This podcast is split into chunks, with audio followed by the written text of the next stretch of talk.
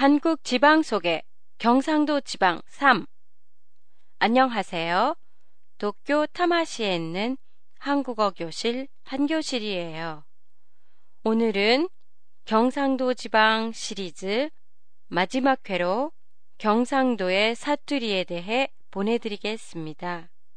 제가 대학생이었을 때 같은 학과 학생 중에 경상도 출신이 그것도 부산 출신이 30% 정도로 부산 출신끼리 얘기하는 걸 들을 기회가 많았어요. 목소리가 커서 싸우고 있는 것처럼 시끄럽게 들릴 때가 많았는데요. 그 이유는 경상도의 억양이 다른 곳에 비해 높낮이가 많고 세기 때문이에요. 대구를 중심으로 하는 경북 지방의 억양은 부산에 비해 조금 부드럽고 억양이 거친 편이 아니라서 대구 사투리가 애교스럽다고들 많이 하는데요. 경상도의 사투리의 특징은 아버지, 어머니가 아부지, 어머니 먹다가 묵다처럼 모음 어와 우가 섞여서 쓰이는 경우가 많아요.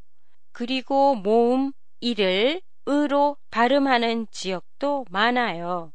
실제로 제 조카의 이름이 승범인데 경상도에서는 신범으로 발음하는 걸 들은 적이 있어요.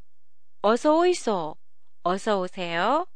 지거라에, 내 거예요. 와 같이 말끝 부분이 예, 토 로 반말인 경우 학교에 갑니다. 알겠습니다. 처럼 대의를 끝에 붙여요. 반말로 물을 때는 가, 나, 노, 고를 붙여 말하지만 높임말에서는 능교를 붙여요. 또한 보통문, 의문문 모두 다 말 끝에 억양을 내려서 말하는 게 특징이에요. 예를 들어 아버지 밥 먹었어요 를 보통문으로 말할 때는 아버지 밥 먹었어요.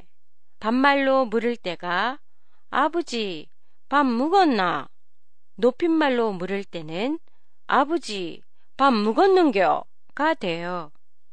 한 교실의 팟캐스트에 관한 여러분의 감상이나 의견을 보내주세요. 보내주실 때는 한교실닷컴이나 페이스북을 이용하세요. 안녕히 계세요.